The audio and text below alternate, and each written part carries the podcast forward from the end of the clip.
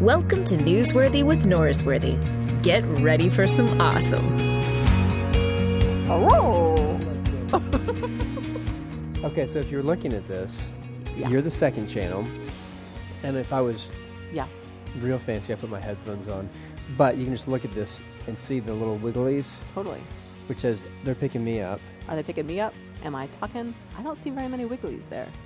Well, here's the thing: like I have such like a manly, deep voice. I have such a deep, manly voice. I can make my wiggles bigger. That's that was a little Austrian. Was that Arnold Schwarzenegger? I did go that way, didn't it? that sounded all, all like Arnold.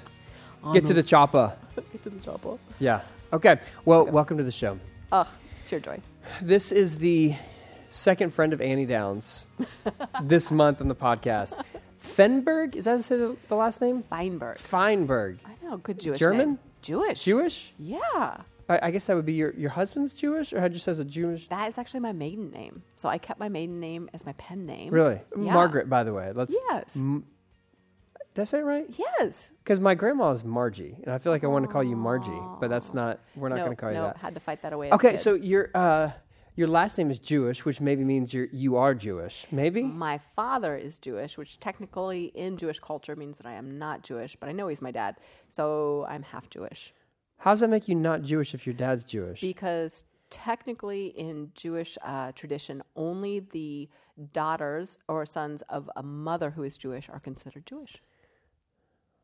Why? Because it was the only way to prove lineage was through the mom. Now we live in a day and age when there's DNA testing. We live in a day and age when we have other alternatives to know. But yeah, that's why in tradition, only if your mom is a Jew are you considered Jewish. And so that's how Jesus is Jewish because his mom was Jewish, even if Joseph wasn't involved. Good point there. There's a throwdown. Drop the mic. Wow. So congratulations on being half Jewish. Thank you. And what's the other half? Oh, it's a mix from all over English and probably a little German. And Mm-hmm. yeah, I've got a blonde haired, blue eyed mom. So it's it's all over Europe. Really? Mm-hmm. Okay. Um, but you're you're not like from Europe. You're from Cocoa Beach. I Cocoa, know, right? Cocoa Beach, Florida. Yeah, Cocoa Beach, Florida. Grew up with my dad in the surfing industry. He actually made longboards the first time they were cool back in the 1950s. There is a new documentary that HBO just put out this week. It's called The Momentum Generation, and I got to watch half of it last night. And I watched it with my six-year-old, five. Excuse me. hmm, How old is she? She's seven. well Seven. done. Well done. I got a lot of kids. Their ages are always changing. She watched it until they started saying expletives, you know, HBO documentary. And I was like, oh, we probably shouldn't be doing this. But, uh, so that was basically your childhood. Because Yeah. they're all like surfers, and that was basically you.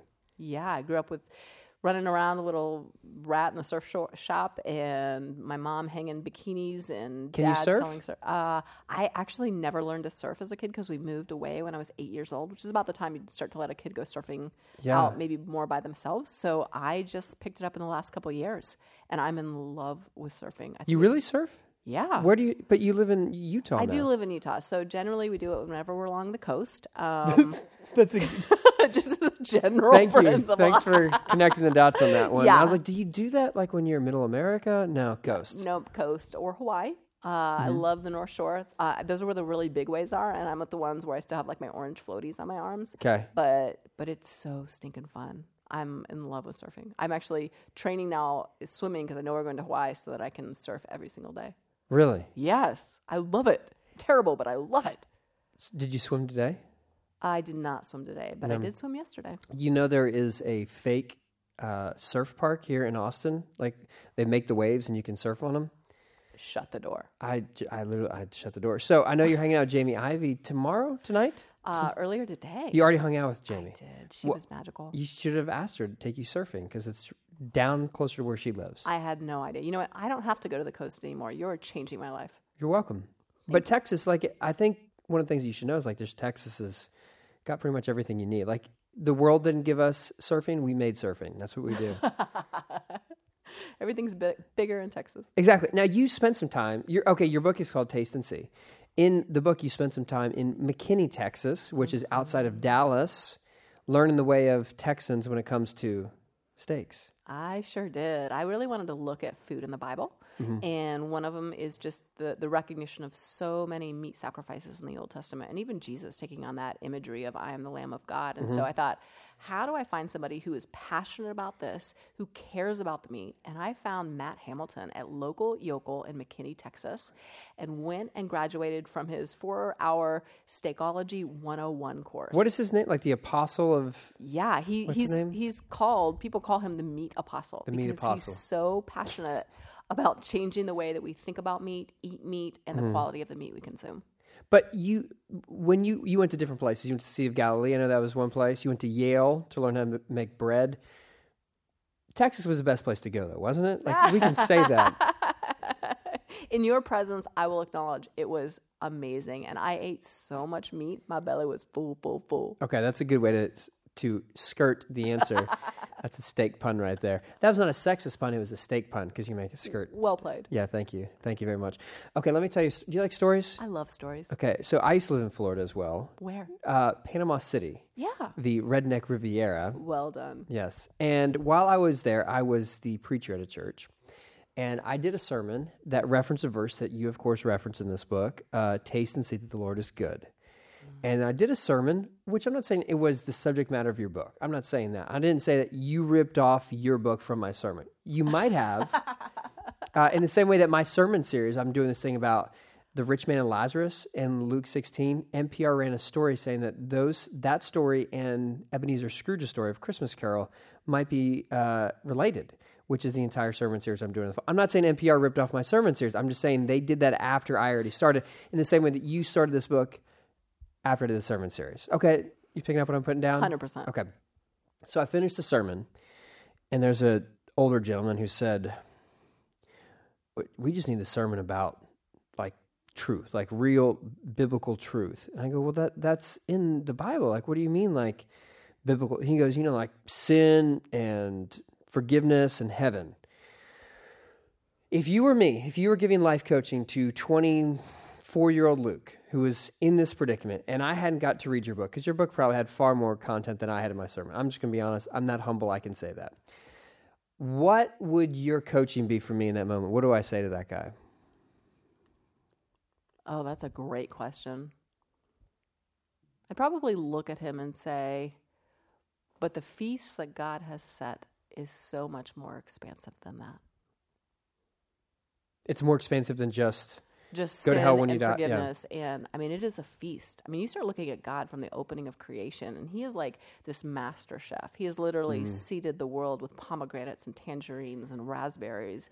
And He invites the original couple to feast on what He has laid out. Mm-hmm. You start looking at feasting in the Bible, and you see it all the way through. You see his provision, you see his grace, you see it to the end of Revelation where Jesus is knocking at a door to have a meal with us, to sup with us, Yeah. all the way to the promise of a marriage supper with the Lamb. And we start to realize that if you are only going to partake of a side dish of heaven and a side dish of uh, sin and what was the third forgiveness i mean those are very important dishes on the t- but there is Yeah. so much stinking more Yeah. so much more Yep. Uh, yeah, I think it definitely is a reductionistic picture of what God is trying to do in the world, of what Jesus brings to us. kind of makes me sad It is sad. Irony is that we were eating a meal while he said that. So I, was gonna- I mean, I guess you're not all into it because you're still eating. You just said the word sup. Like, mm. does that mean like a meal? Like, yeah is- it's an invitation of dining of of supping of so when you say "What's up," like what's up what does sup literally is that the etymology of that? Uh, i don't know the full etymology Okay. but it is it i believe in that text it is that that that invitation of sharing a meal of dining Well, you went to Yale for the book, so I'm assuming that you have all the appropriate food-based vernacular down pat. definitely Okay. not Can I tell? Can I tell you another story? You still like stories? i love stories Okay, this story hour with luke it's so, so. I was at this little retreat with some of our mutual friends, Annie F. Downs and Jonathan Q. Merritt. I don't know if that's his real middle. It should be though. What do you think his middle initial is? I is? think it might be a it might be a michael but i could be wrong on that JMMM. could be a jmm he's gonna bust me if i don't know this Yeah. well Sorry, buddy. Uh, anyway, um, so I'm there th- with these people, and uh, a friend. I don't know if you know Jason Miller, but he uh, was our friend who kind of put this event together. And Jason has the chef friend drive out f- to like we're on uh, Lake Michigan, one of the One big of ones. One of the big ones. And Do they have surfing? Oh, I don't think so. It was really cold. I did get in the water, but no one else was surfing because it was real cold. Uh, they did go out the day before with the Niequist on a boat, and so I don't know. But I was I wasn't there for that because I was preaching like a good Christian. Um, anyway, so we had this the chef come out from South Bend out to this place, and he cooks this like five or six or seven course. meal. It's one of the best meals I've ever had in my life. And whenever I'm back in the area, I, I try to get this guy's food. And so I had another meal with this guy. It was outstanding a couple weeks ago. So good. Uh, that is Temper Grill in South Bend, Indiana. Ooh, sign me up. Okay, so the chef is out and he's preparing one of the courses, and it's going to be sliders. And so my friend Jason is in the kitchen, and I said, "Hey, can I can I help, chef?" His uh, his name is not chef, but it's Sean. But I asked Sh- Chef Sean, "Hey, can I help?" And he goes, "Sure." Take this uh, this cup and cut the buns of the bread to smaller size so it fits the the uh, the sliders. Which that all makes sense, right? And if you look at me, do you think this guy is able to use a cup to kind of perforate the edges of a bun to shrink it down to the appropriate size? I think you can do this. Manual dexterity is all in place, the mental acuity, good vision. Like I could do. But my friend Jason walks over and goes, I, I don't think Luke can, I don't, I, I need to do this. He, because he is such, I want to say a snob, but I'm going to, I'm going to say a snob. He's a, eh, eh, but he self-identifies as a, as a foodie, and and I'm not, according to him. Like I'm just a second class citizen. So part of me has this negativity towards the foodie thing, and I don't want you to feel like it's to you, but like I've been hurt, and so I mm-hmm. like I, sometimes that hurt hurts other people. So here's my critique of foodies: they're all stuck up like Jason. Is that always true? Absolutely not. Okay. So, can I just kind of back us back us up a little bit? Come. So, if you actually look up what foodie means, it is simply someone who takes a particular interest in food. And so that opens the gate super wide because I don't know about you, but I'm already thinking about what I'm going to have for breakfast, lunch, and dinner tomorrow. Mm-hmm. And so, anybody who's thinking the same thing, we should totally be friends. I love food. You you planned it out. Like when you came to Texas, did you think these are meals that I Oh, would I was not coming to Austin without eating at Torchy's. Like there was a there was a serious. I Good know. for you. I, Last I have my time- priorities. Yeah, that's Annie was here twice. Took her to Torchy's. Oh, so good, so good. That fried avocado taco. Oh man, I love. You're legit. Like you're seriously into this. I love it. But I think there are people who are who are snobs who are really particular. But I think that but being a foodie can be a, a- also an act of grace and just saying you take a particular interest. And I think most of us, if we're honest, are foodies. If you care about what you eat, there are people who do not care. I'm a little jealous of you because you're super skinny. um, but for me, I take a particular interest, and so to broaden that definition and interact with people who are in the process of learning more and Yeah. seeking more. And back to God, like I think He was the original foodie. And, and I will suggest this Mm. as someone who takes a particular interest in food, because throughout the text, he is const- there's constantly this presence of food. If you start looking for food in the Bible, it literally all pops and sizzles on every page. And so when you start diving into Mm-hmm. that, it comes alive and it brings new meaning and a richness to the text that that you won't get any other way. First of all, I love that you said pops and sizzles. As someone who used to be a waiter at a uh, at a steakhouse, that's a nice touch right there. Well well done. Uh, I've got uh, another friend who is a foodie. His name is Fate. He lives in uh, he lives actually in Compton in uh, in Southern California.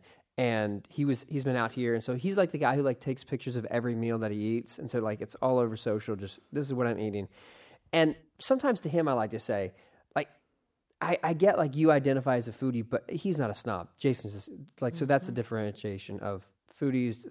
Not everyone's a snob. Fate's not a snob, but like everyone likes food, right? Like there are a mm-hmm. few people who do. I, like, but I've never met someone who's like, yeah, I don't like to eat food. Like everyone likes food, but foodies just like take it to another level. Is that what you're saying? I think so, and they're intentional. And for them, food becomes almost like a treasure hunt. So there's some people might travel somewhere and come home with little uh, little spoons or maybe like a shot glass or whatever that thing is. You go to your Christmas ornament when you buy a foodie's probably going to come back with salt of the region or particular spices or particular crackers. And then when they bring it back and they're serving it, they're serving you maybe more than a meal. I know we do this. We're, that we're serving you part of our lives, part of our adventures. Yeah. Something with a story that helps make it mm-hmm. rich. We got this from the meat apostle, this steak.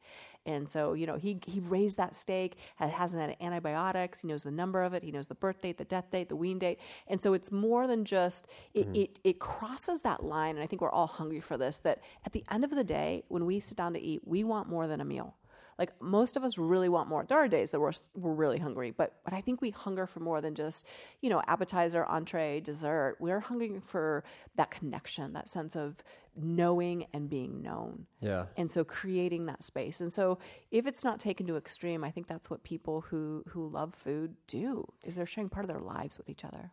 True or false? If you go to Times Square, New York, and you see the Olive Garden there, and you go eat in the Olive Garden on Times Square, could you ever be a foodie? Oh, oh, well, it depends. If there's long lines everywhere else and that's the one place you could get in, and maybe you're on a super budget and you had a coupon, I totally get it. But to be in New York and not reach for the pizza, come on. That's come a very on. judicious way of saying no. That's what you're 100% saying no. Uh, okay, but like you said, pops and sizzles throughout Scripture. Mm-hmm. The, the centerpiece of Christian worship is a meal. It's Eucharist. Mm-hmm. How? Hmm, why do you think Eucharist is the centerpiece of Christian worship, or at least Mm-hmm. for many Christians, they put that as a centerpiece of their worship? yeah. What does that say to us about God and how we understand food? Yeah, well, I think if you're going to celebrate the Eucharist, you've really got to dig back and look at the Passover meal and just how rich that is, again, with bread and wine. Um, and how this past spring, and researching for this book, I got to spend the Passover with a family in Israel. And it was the full meal deal. I mean, it was the, the readings and the songs from the kids, but and the, the hiding of the matzah and all the different, the prize. It was absolute chaos and pure joy and delight. And I remember sitting there and realizing we weren't just eating a meal, we were reenacting. And so when we ate, we all had to lean to the left to represent the fleeing out of Israel. We all had to uh, taste the bitter herbs dipped in the salt water, which would make everybody's face curl. And at the end of this, I remember the, the mama came up to me, Mama Vered, and she said, you know why we do this?" And I'm like, "Uh, because it's Passover." She goes, "No," and she she look, points to where the seats where the kids were out hunting for the matzah or playing, and she says, "Because they must know where they come from. They must know where they come from. This is our journey from slavery to freedom." Wow. And when she said that, I realized this is the meal that allows us in a very visceral level to take in that journey from slavery to freedom. And that's exactly what the Eucharist does too. Wow, that's good. How how do we instill that sort of experience in meals for us? Like, I mean, there's no way for as Christians, I guess you, you are connected to the, the Jewish story, but that sort of richness. It seems like there's never been a meal that I've had, and I've had a Passover meal before, but I, I felt like a spectator. Wh- What are practices? Do you have practices that you do that that try to associate that sort of significance with what you're participating in? Yeah, I think for us, something that just real practical that I've started doing is we kind of have now a rhythm that we have, and it, it becomes a go to, which actually makes it easier when we have guests over and you come over. There's probably going to be some cheeses and meats sitting out. We're going to ask you to take off your shoes. You're going to come in. We're going to talk around there. Then we're going to probably not sit around a formal table. We sit around our living room table mm-hmm. and eat off of our laps, and people sit on the floor. It's awkward for some people at first, but they get used The whole to it. meal? The whole meal. Yeah. Because we find that sitting around a table, for us, again, this is not for everybody, makes people more formal and a little bit. Um, a little bit like on their Yeah, tipsy toes. And when we sit around the living room, they're completely disarmed. And so we're able to get into real conversation faster. And then before they come over, a lot of times I'll just pray and I'll say, Holy Spirit, I want you to show up tonight. Show up, God, show off. And then sometime during the meal, I'll ask this question of, hey, what is the Holy Spirit or the divine or God, or however you want to frame that in the context of who you're with? How has he been showing up or moving in your life lately? And it's amazing. People, all spectrums of faith, no faith, will respond to that question. And a lot of times, the whole mood of the meal will change that night as people start sharing more vulnerably. Now, it is not a magic trick. There are times it doesn't happen. Mm-hmm. You have to lean in. But it's amazing. Once you've kind of set the context, maybe a little, you know, meat and cheese, sitting around a living room, how people open up and our souls are satisfied and met and known and it's it's rich. Okay, so let's talk about bread. Ooh la la. So bread was one of one of the things you talked about. You have a chapter Yeah, on it, and you go to Yale. That's where you Yeah, traveled to Yale went, and spent time with Andrew McGowan, who's Mm-hmm. the head of the uh, he, president of the I'm going to get it all messed up. President and dean of the Berkeley School at Yale. Yeah. and he is a breadhead. I don't know that he would use that official term. breadhead. Is that That's a that's a is that term. a you? That, yeah. Is that a U term? I like Yeah. that. yeah, I don't know that he'd call himself that, but you go in and in his kitchen. I, by the way, I invited myself to his house, so that's part of the adventure. I respect that. Yeah. And uh, we sat, and he has this incredible table in the center of his kitchen just for like kneading bread. And so we made matzah in under 18 minutes because matzah, to be considered kosher, has to be made in that type time frame. Wasn't there the line that uh, two rabbis were debating? Once 18, one said 23, and they always take the more conservative one. So you have an 18, 18 minute time window to get it done. Mm-hmm. From the moment the water hits the flour to the moment it's pulled out of the oven. Oh wow! I didn't think I yeah I didn't think about the oven time. That's very quick. Yes, it is very. I mean, it is like it's like speed bread making. It's hmm. crazy town. Give me this breakdown. How much of it was in the oven? How much of the time was out of Yeah, I would say time in the oven was usually four to five minutes, and then the rest was all prep because you're you're mixing, you're getting the right consistency of the flour and the water. You're getting uh, you're getting it spread out, kneaded out. You're getting it. it? The um, bubbles wasn't there a thing about the bubbles can't be. Yep, more than a half an inch wide. And Mm-hmm. so what you do is you go and you take a fork and you make pock marks all the way across it before it goes in the oven. Mm-hmm. Which, by the way, at a Ritz cracker, I think they have eight of those holes, so it doesn't swell up on a Ritz cracker. You'll see the holes in the center of those. Oh, that's what it's I for. know, amazing. Yeah. Okay. One of the other things you said about the way that the bread looks. So, uh, the kid who brings the happy meal to Jesus, five barley loaves, two fish, only a food you would get that it's barley. Okay, I'll go with that. But they break the bread. They never have a, a knife to cut it because Yeah. So in the in antiquity, they would make these small loaves and they would almost pre-cut the surface like you would a pizza, so it's easy for tear. And then they'd slide it into the oven, and then when it came out, those pre-cut portions would all be there.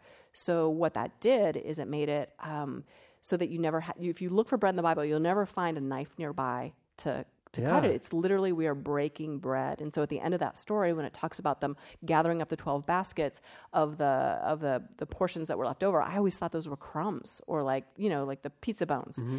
and those were probably and most likely the whole portions of bread, reminding us how often do we settle for the crumbs when maybe God wants to give us the whole portion. yeah, and and another part that you you talk about in the book is that it signifies that bread has a communal aspect to it. Like you're not mm. making individual. Like for me, like I think all pizzas can be personal pizzas if you try hard enough, right? um, but bread is is made so that it's not just meat. And so, like in the Lord's Prayer, Jesus says, "Give us this day our daily bread." And when I was a kid, I, I once tried to like, oh, I'm going to make the Lord's Prayer personal because you know Jesus needs an editor to come back and revise his suggestions because I'm a good Church of Christ boy. That's what I try to do. And I realized like, give me my bread is not what Jesus is praying. It, th- there's always a communal aspect to I, like that changes our way of understanding. It's so rich, and it's from it's all the way through. So, for instance, I think a lot of times we just think of today going down the grocery store buying a loaf of bread. It's all done. Da-da-da, check out in our own little lane, get in our own car, drive away. And in antiquity, a lot of times, especially among the poor, they would go out the entire family and they would till the ground. They would remove the rocks. They would plant the seed, saying that Jewish prayer mm-hmm. each time the seed went in the ground. They would then wait for the harvest, driving off pestilence, praying for rain.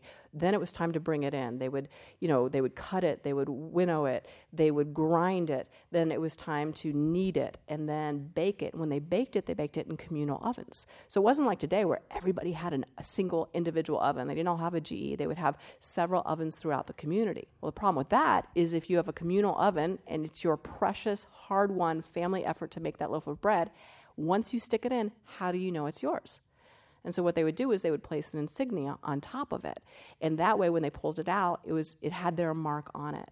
And, and so we see this communal attitude and perspective from the very moment that the seed is going into the land as an act of the family and their hard labor to all the way that it's coming out of the community. And so when that boy gave his happy meal on that day, he wasn't giving. It wasn't just his lunch. That was the offering of the entire family. And the Happy Meal in my head is going, I can just grab this on my way in.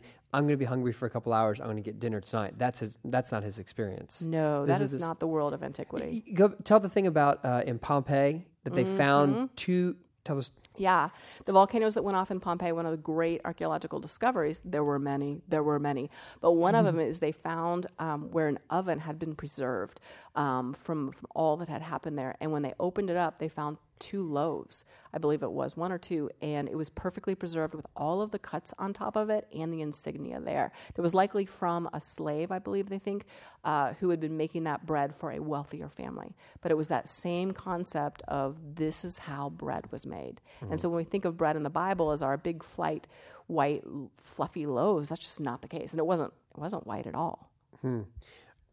Okay, can I tell you something? I, I, I try to adhere to a paleo diet. I love pizza more than I love my paleo diet, but I typically do that. And so, uh, what did you say in the book that one percent of Americans have uh, the allergy? Ce- Celiac, yeah, celiac. or some gluten free. hmm Some gluten free things. So there's Yeah.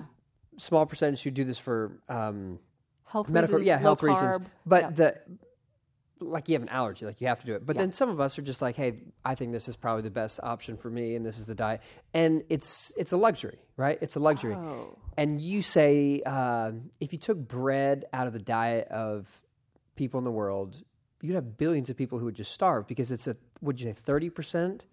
In a matter of months. Yeah. There'd be a billion there'd be a billion plus people dead in a matter of months if we took bread out of the collective diet. So living in a majority or a minority world country or what was formerly known as a first world country to, to not eat bread is such a privilege. Hold on, pause. We it formerly was known as first world. What are we supposed to call it now? Uh, major- minority world. Minority World, like Minority Report. Is that a movie? Okay, Carrie. I'm sorry. Okay, okay, I, I yeah, no worries. seven moment there. Okay, uh, but it's a it's a privilege thing. it is a privilege thing. And so I think sometimes when we get so offended or we, you know, get mad that somebody served us bread or wish there wasn't a sandwich, which I've, I've had those meals, but to still understand, even as a person who maybe wrestles with allergy or sickness, that is still a privilege. There are people all over this world who have the same allergies, the same sickness, but it's all they have to eat. I've never thought of people outside of America having a food allergy to bread because there's part of me that still thinks it's like psychosomatic. Like, I get like you're saying, but that can't be real. but I say that tongue in cheek. Um, I know you're going to get a lot of angry letters now. They're coming. yeah, they're coming s- for send you. them to Luke. Margaret Feinberg, Feinberg, Feinberg at Hotmail. Um, would that be great if that was your email at Hotmail? Okay, you say in the book that you are a salt connoisseur. Oh my Do you have a term for it? What was the term? Do you use some? Us. Uh, there's actually it's like a take on sommelier, but it's like sal- yeah, that's what it was. Salmier, and it's somebody who loves salt and and can taste differences. And I am I am your girl. I'm your I, salt whore. I eat the same thing for most meals every day, and so What like, do you eat?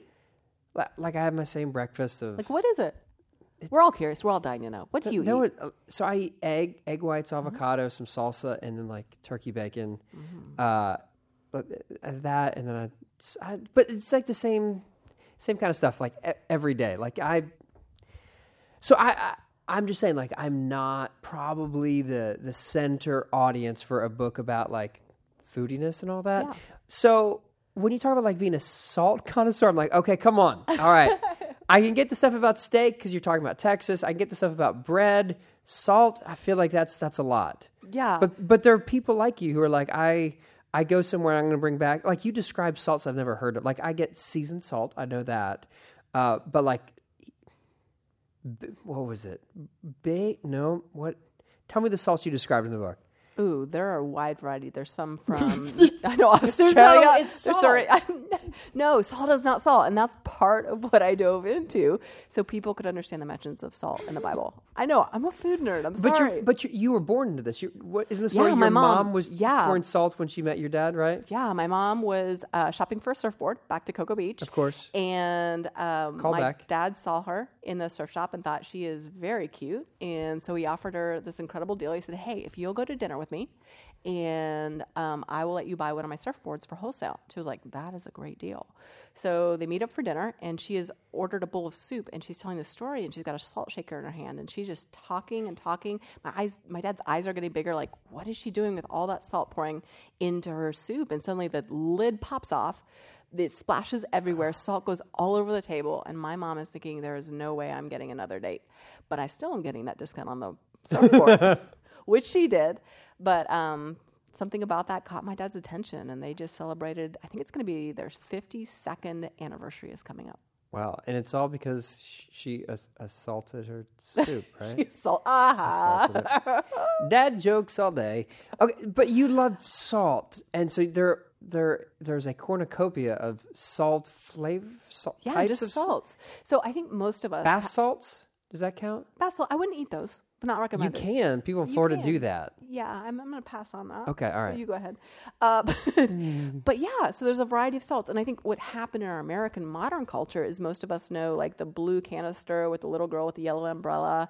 And Yeah, I- I know that yeah, one. Yeah, yeah. And that's sodium chloride. And then it's been fortified with iodine and a few other things because of goiter back in the early uh, 1900s. Anyway, Chemistry worthy with newsworthy today, right here. Look at right? that. That's fancy. Dropping it.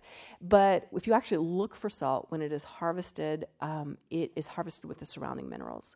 So, for instance, in the book, I describe going down 410 feet into a salt mine, and it's this dark cavern. We're driving down in this truck, and when you look up at the wall of the cavern, it looks like it looks like I'm in a in a like a wall of jewels, mm-hmm. of quartz and rubies and like peach garnets. It is gorgeous, and that's because the the salt has its surrounding minerals.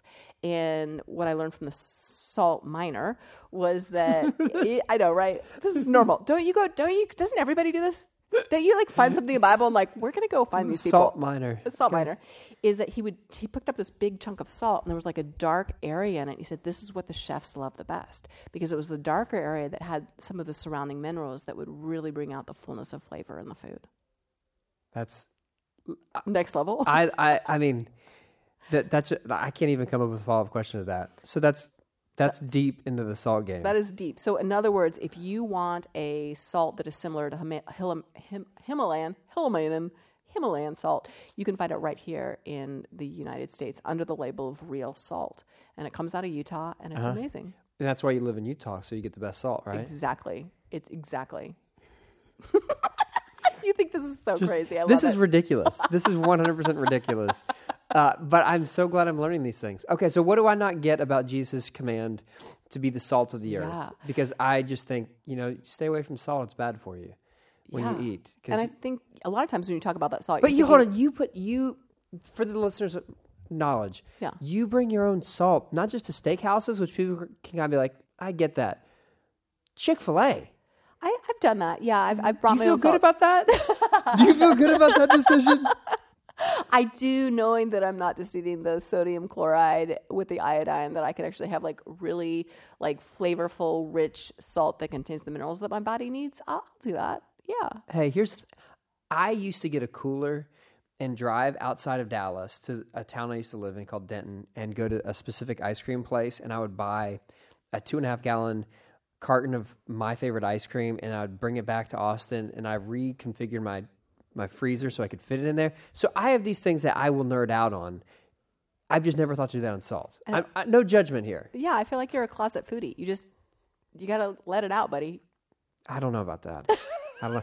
Tell me what am I missing when Jesus says you're the salt of the earth? Well, I think a couple things. One, if you actually look in the Gospel of Luke, when a second reference is made to that, he talks about how if the salt loses its salting, it is, it is no longer good for the soil.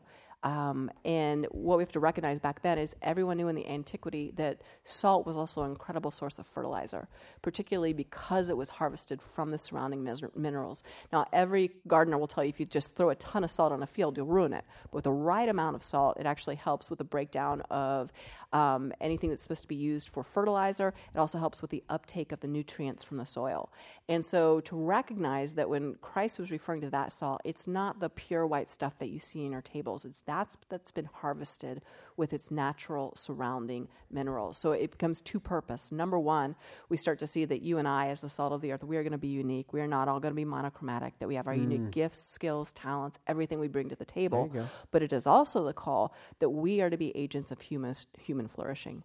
And in those places where it is dry and difficult and hard, we are the ones who come in and help bring life. Yeah. So it's not just that we're adding flavor to the world, but that we are bringing flourishing. That's a big difference. It's significant. It changes the way that we live life. Yeah, because if I just have to like add some flavor, then like I'm a our sevenness, we can just add some jokes to the room, and Totally. everyone's happier for that. Pop on a Christian T-shirt and I did my job. Done. No.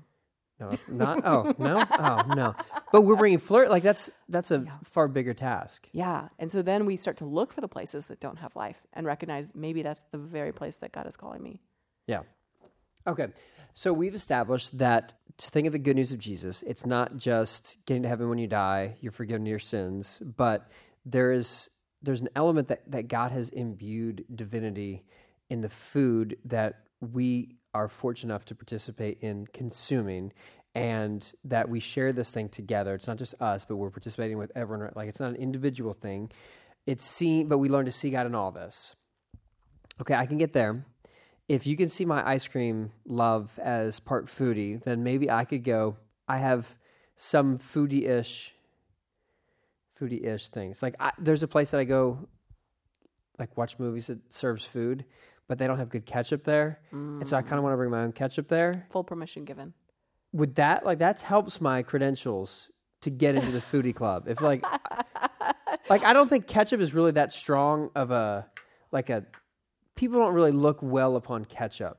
People like really? I love. I'm very picky about my ketchup. I'm a Heinz girl. Well, like there's a story about the guy who's the starting quarterback for the Chiefs that he goes to a restaurant and like he'll put ketchup on a steak, which most people are not gonna like if you do that.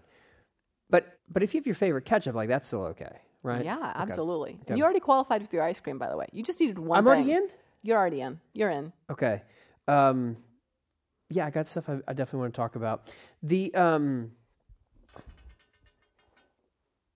most important question for a foodie: your last meal. Oh. If if you okay, let's. say- I know this is kind of a long, a, a long kind of circumstance. I need you to kind of imagine Okay. this scenario happening. Okay. Say you have to kill someone. Okay. So like it just happens. Like you you had to kill him. It was premeditated. It happened in Texas. So we're gonna like execute you. That's because it's Texas. That's what we do. Yeah, I'm not doing it here. And it, like, you shouldn't. Like, it's not a good decision. But let's just say you and Jamie were together. She said the wrong thing to you. You decided, like, I've had enough of you. No more happy hour. I'm going to kill you. And then you you get sentenced to the execution chamber. You're going to have the whole electrocution happen. But they give you your last meal. I know I didn't have to tell all the backstory. Like we could have still, I could have just asked the question directly, but I feel like that added a flavor. Dare I say, it seasoned it. Ooh. Okay. They, you get whatever you want. It's your last meal, even though you killed Jamie Ivey. What? Jamie, are you listening? Are you listening? okay. What are you asking for? Ooh, my last meal. I'm gonna ask for uh, some king crab, cold with hot butter. Uh, not not just with the the clear part of the butter, but actually the milky part of the butter that has that real fat and salt in it to dip it in. I'm gonna ask for a lobster tail, and I'm gonna ask for a New York strip cooked medium rare plus. Medium rare plus? and then a, and then a nice thing of salt from that's not white and iodized uh, that comes with its natural min- minerals, fresh cracked pepper, and probably something like a chocolate explosion of some sort for dessert. Medium rare plus. Yes, Is that it's between medium rare and medium. So I don't quite want. you are laughing so stinking hard. I get like people. I don't want rare. I don't want medium. I need something in the middle. I, well, yeah, but I need something about sixty-five percent in the middle, just a touch more to medium. okay, some of your listeners are becoming besties with me right now, and others are like you, like who is this crazy lady? Okay, this is friends of Annie Downs. Remember, we have a ranking of our favorite Annie Down guest. We've got four so far. Uh, we'll let them vote af- at the end. Yeah, and I need people. You guys need to bombard Luke with all of your favorite foods. Just help him fall in love with food all over the place. Yeah, I, Fill his fill his mailbox. Fill his snail mail. My- Yeah, packages. send a, send a. What I want you to do is send a box of your favorite food. Ship it over here. It's going to be old and soggy by the time it gets here. okay, my so I had an intern this summer. I had to have one. It happened. Just you know whatever. And so he was back a few weeks ago, and I invited him to go to lunch because I'm just that nice of a person. And he didn't even ask where we're going to lunch because he just knew like we're going to go to the same place that I go every time. Because I kind of do that sort of. That's I, I like routines. I like habits, which is a sign of a very unhealthy seven because that's not a very seven thing to do. But I feel like your book is in, in, encouraging me to branch out Yeah. and to try new things. To dare I say to taste and see. all the goodness. And when I do that, what am I going to experience about God? Mm, I think there's a couple things. I think one of the questions is just who are you eating with around the table and how are you becoming intentional and maybe spiritually aware in those conversations. You know, that idea of an agape meal that, that more than food is being consumed, but love is being exchanged. And knowing and being mm. known is important. Yeah. Uh, I think second, taking time to to reflect, even if it's a prayer. I think sometimes if, if it's a moment when you're with somebody that you maybe say grace, sometimes that becomes so rote and you say the mm. same thing over and over, or just thank you for this or thank you for that, and it, and and it's beautiful. But what if you start thanking for the food? Thank you for God who provided the rain and the sun, and thank you for the farmers who sacrificed, and thank you for the mm. workers who picked and plucked, and thank you for the guy who drove the van to get that meat to, or that food to wherever it needed to go, and to really acknowledge that it is not just the gift of the meal on the plate, but it is so much more, and other people's sacrifice and investment that have gone into providing that. Yeah.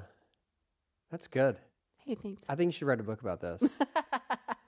okay, tell me about the recipes at the end. Ooh, okay. So for all six foods that I looked at in the Bible, um, and all the crazy adventures we went on, each one I I handpicked recipes. Sometimes from the people who I interviewed, sometimes from friends. Um, I've tested them, and I think they're amazing. So you're gonna find things like a dark uh, chocolate sea salt chocolate pomegranate cookie that will melt your face off.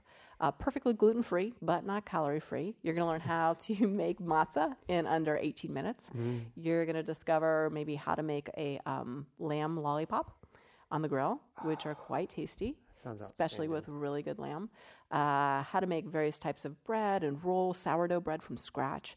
And so it's this fun. It's not just a book; it's a Bible study. So the cool part is you can do this with your friends. You can get together, six sessions, uh, twenty-minute teachings, and dive into the Scripture. Every lesson starts with a an actual like me and my husband Leif or a friend in the kitchen making something that you can do too. And so it's just fun. I wish we would have food right now because I. This sounds way better than anything, anything I've eaten today.